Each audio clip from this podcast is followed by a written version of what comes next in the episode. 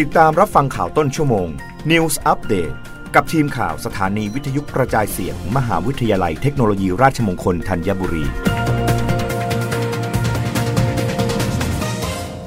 รับฟังข่าวต้นชั่วโมง โดยทีมข่าววิทยุราชมงคลธัญบุรีค่ะ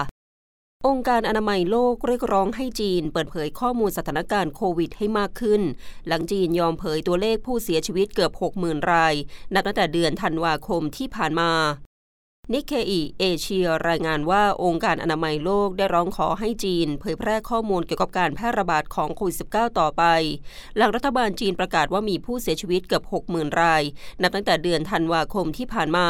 เนื่องจากมีการร้องเรียนมาหลายสัปดาห์ว่าจีน ไม่ยอมบอกให้โลกรู้ว่าอะไรกำลังเกิดขึ้นในประเทศของตนเอง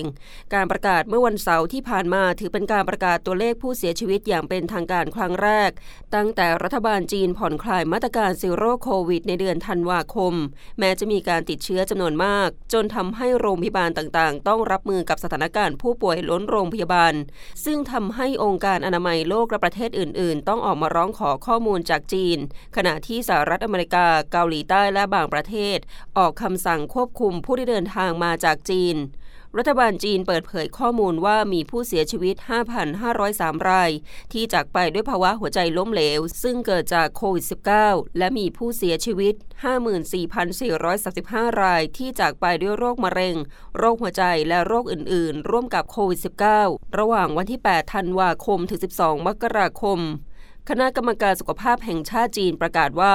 สำหรับการเสียชีวิตจะนับเฉพาะการเสียชีวิตในโรงพยาบาลเท่านั้น ซึ่งหมายความว่าผู้ที่เสียชีวิตที่บ้านจะไม่ถูกนับในยอดครั้งนี้นอกจากนี้ยังไม่มีข้อบ่งชี้ว่าจะมีการเผยแพร่ตัวเลขที่มีการอัปเดตอีกหรือไม่